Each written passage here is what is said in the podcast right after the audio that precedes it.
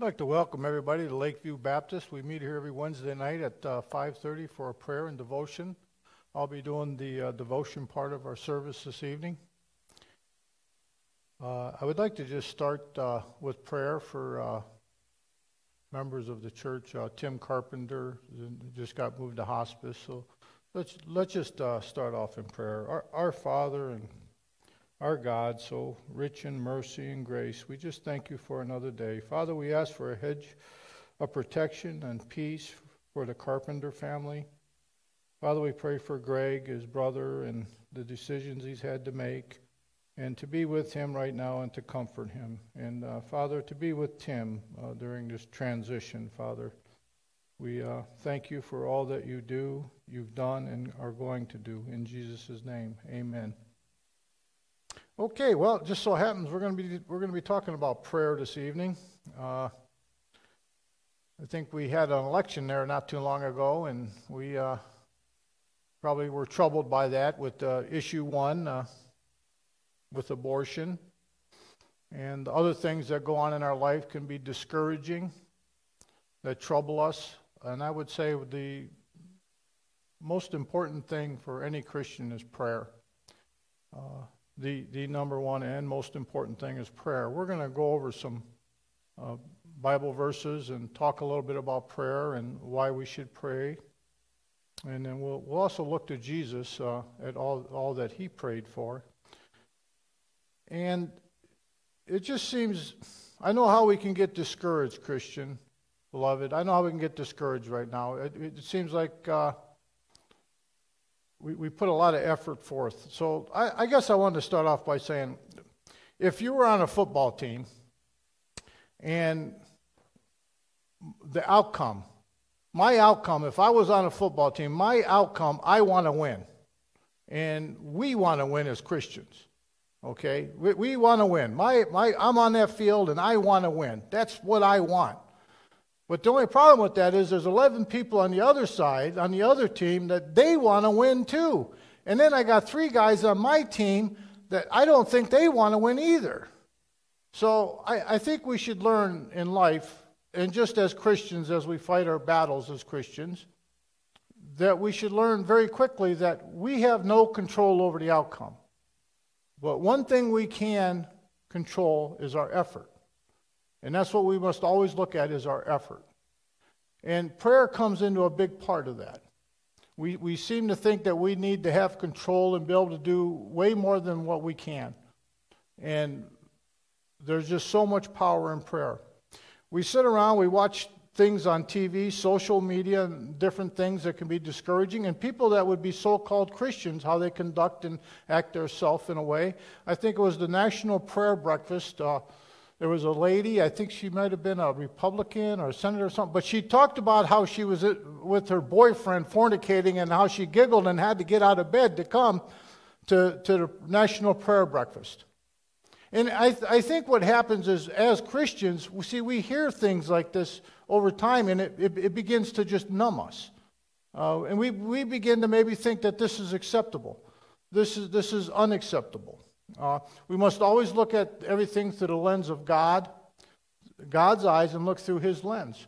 There was going to be an abortion law passed in Louisiana, 100%, and the pro life come objected to it. See? You would say, well, what? Well, the, probably the same reason that they had these wonderful commercials on TV that they would show this, this very functional looking family, this strong, vibrant man and his child with his daughter, and they'd say, and he says, you know, if uh, if my daughter got raped, you know, and they always use this. They always used it like this perfect functional family that they wouldn't take their, that woman's right away from her. It's just ludicrous. Look, let's look through the lens of God's eyes and what does He say? And so the levy, the, the, the bill failed, right? Okay.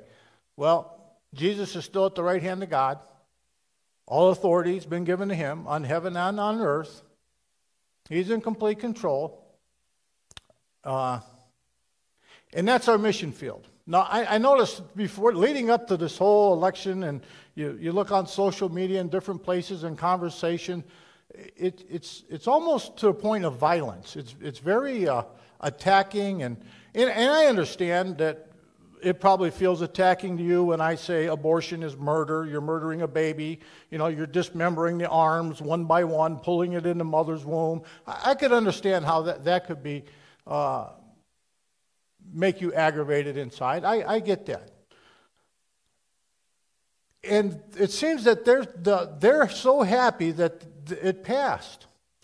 And we're sad. And we're sad for the little babies, and, and we're sad for them too. That's our mission field. See, we, we love them.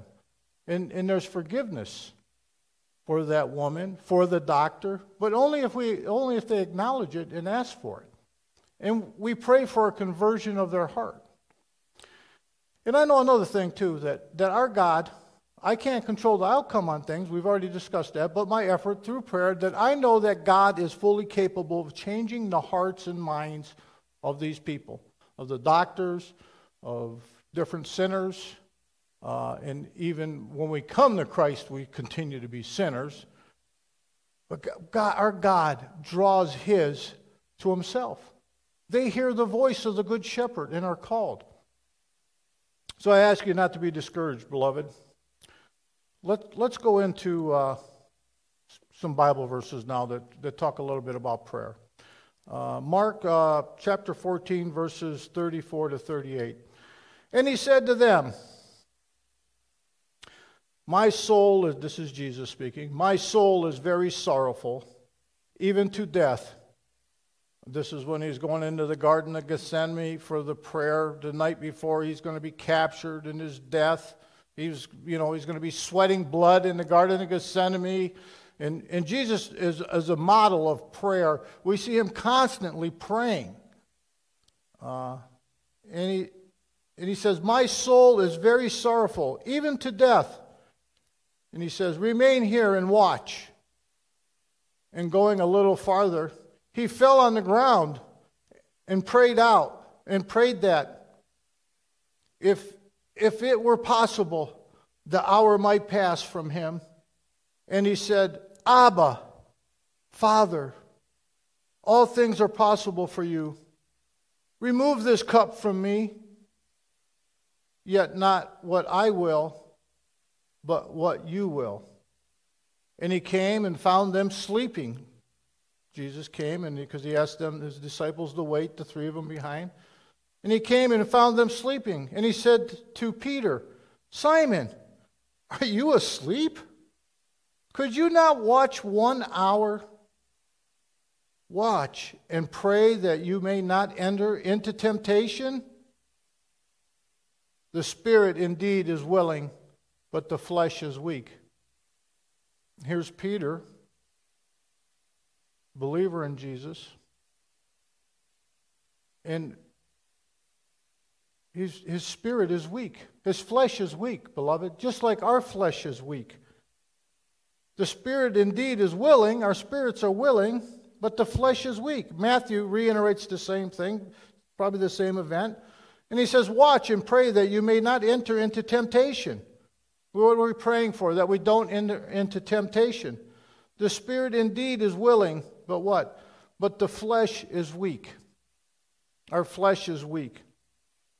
I, I believe that's why when we get to Romans 8, 8 1, and when it says, There is therefore now no condemnation for those who are in Christ Jesus, who walk not in the flesh, but in the Spirit. See, it's instruction. There's no punishment for our crime. We've been forgiven. But what are we to do? We are to walk in the Spirit and not the flesh. Why? Because the flesh is weak. What should we do? We should pray. We should pray for God not to lead us into temptation.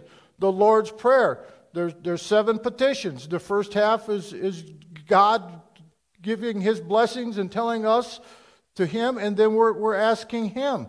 And we're praying not to be led into temptation, but deliver us from evil.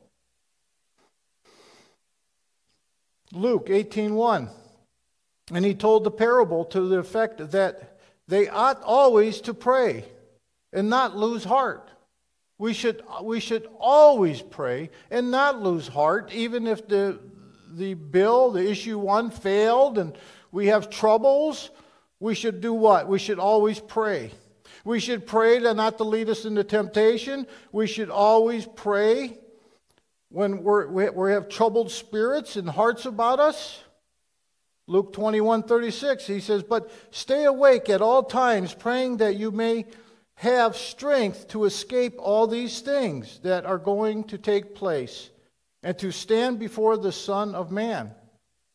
Stay awake, stay conscious, stay alert, stay in tune to God in constant communion in prayer. Continue. It's saying to continue to pray all the time. Romans 12 12. Rejoice in hope, be patient in tribulation, and be what? Be constant in prayer.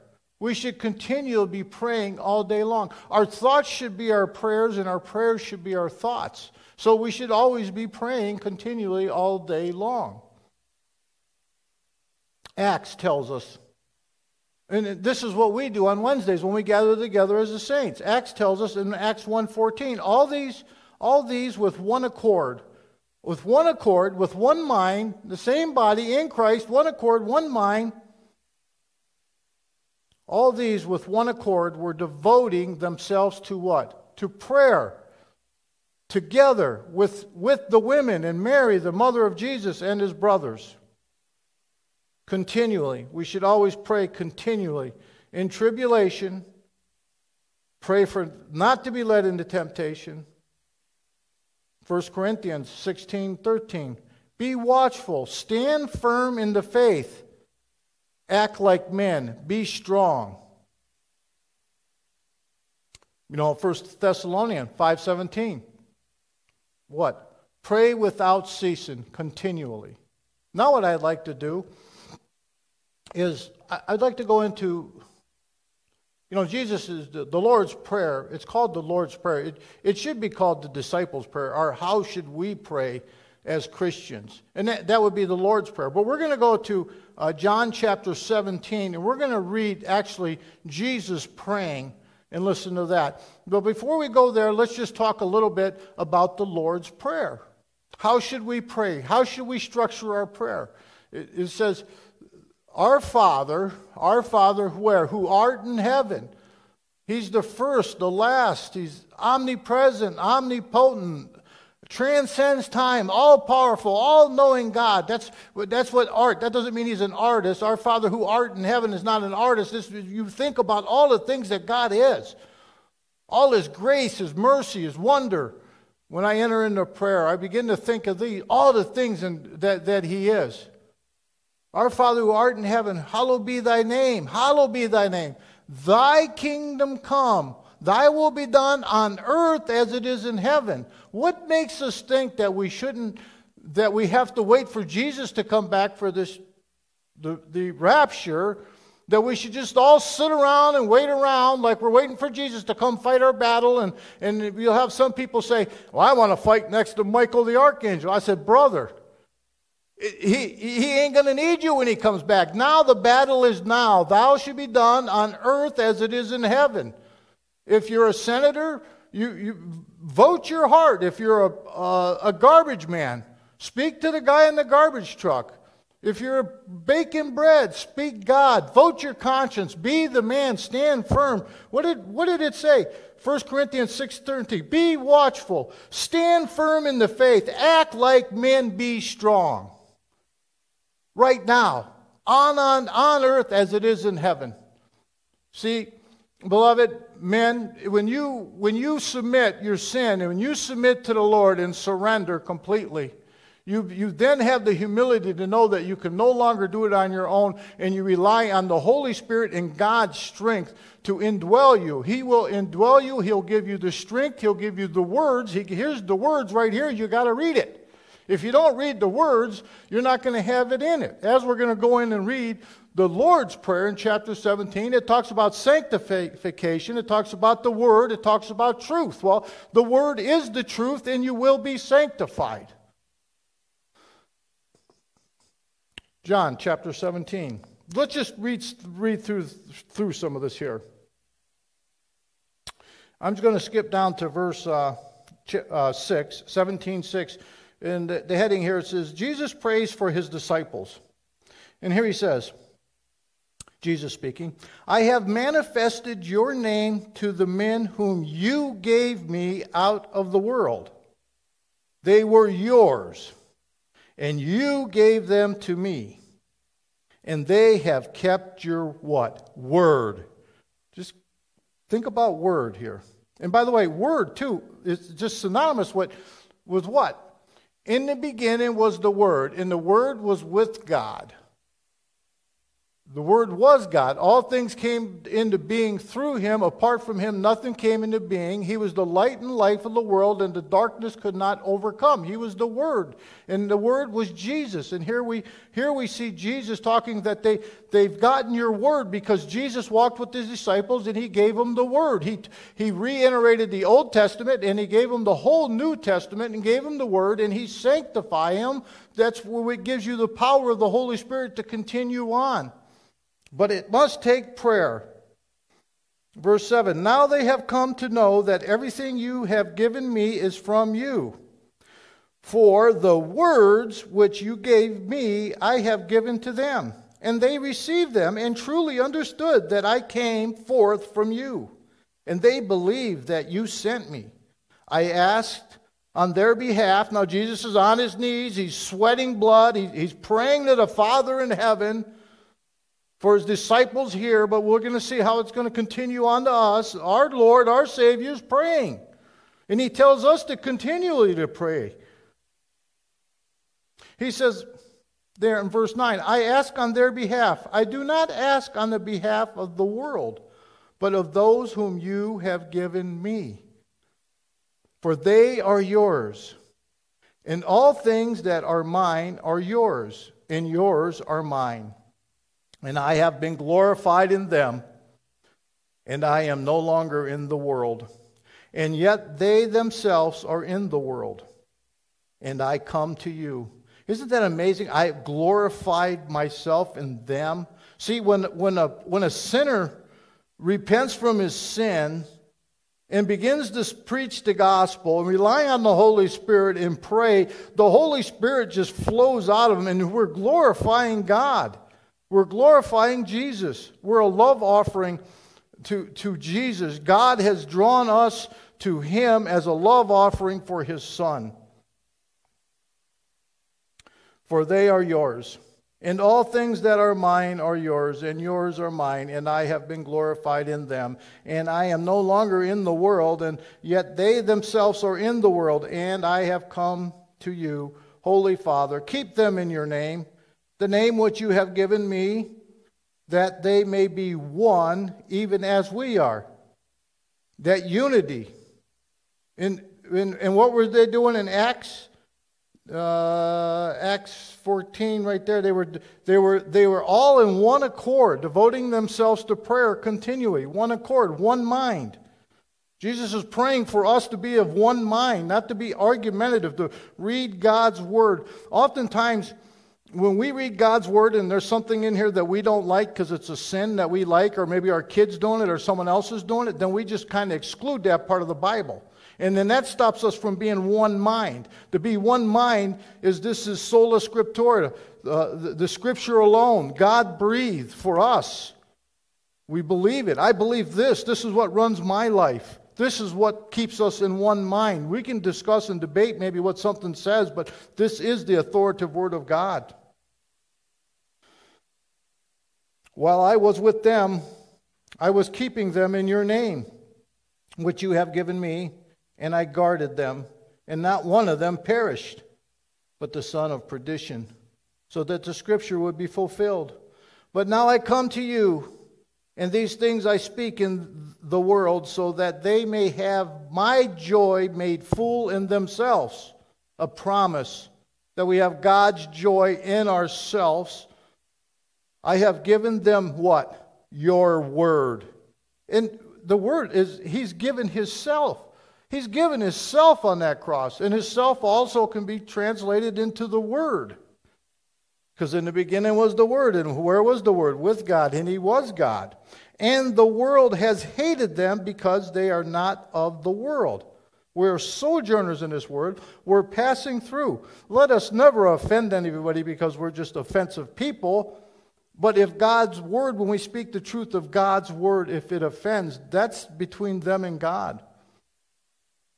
We, we are to share God's word, the truth of his word, the whole counsel of his word, not just, just the good parts that you think is good, because actually the bad parts that you think are bad is the is the best part for that person.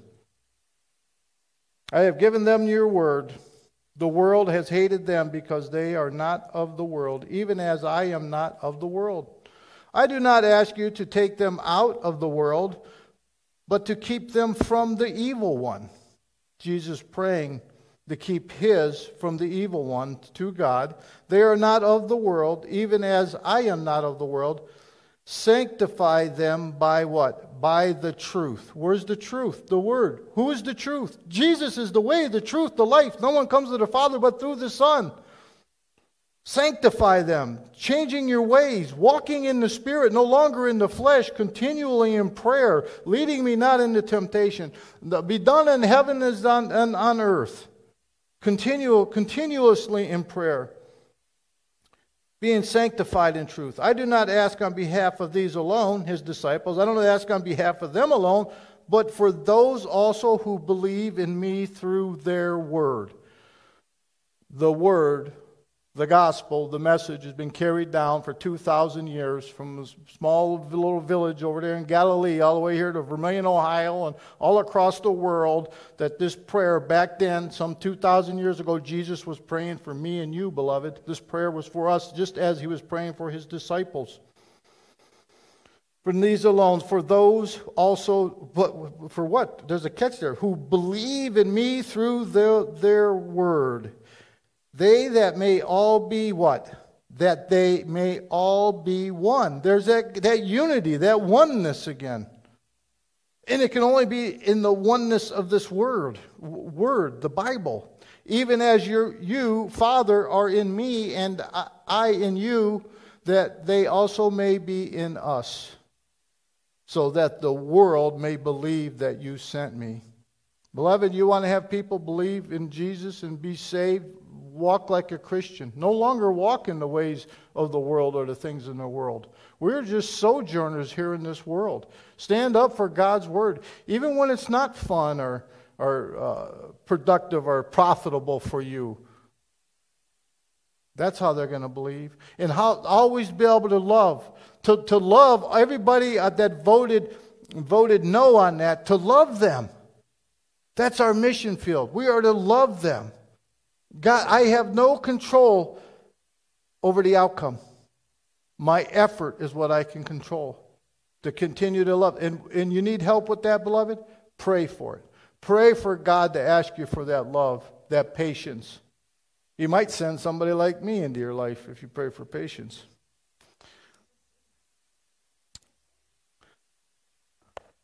I hear my sister Val over there. So,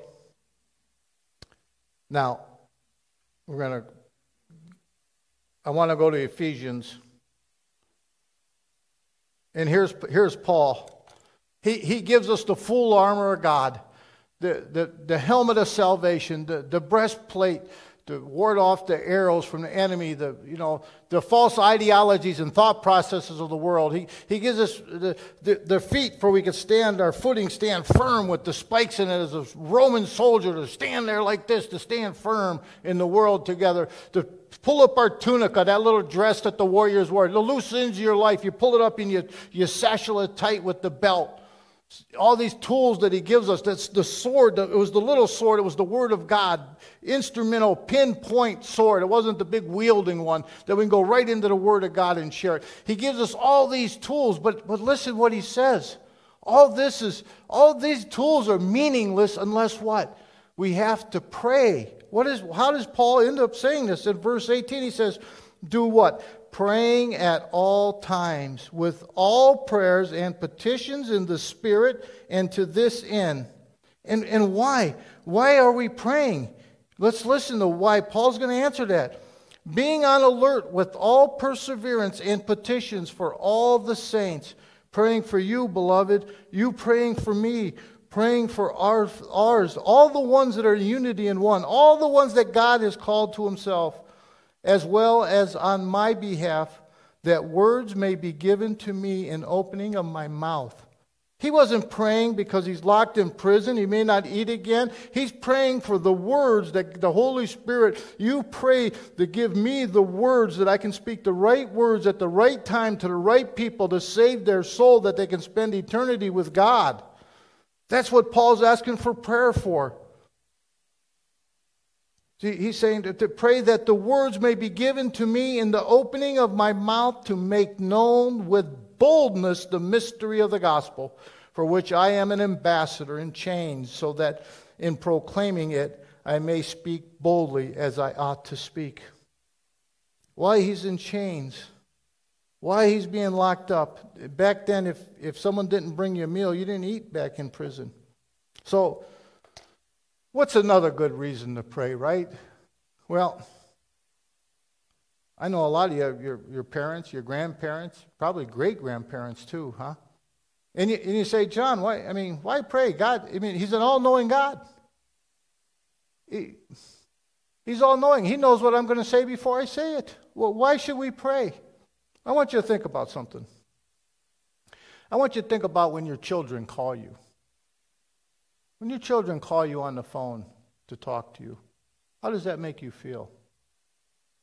When your grandchildren call you and they talk to you, how does that make you feel?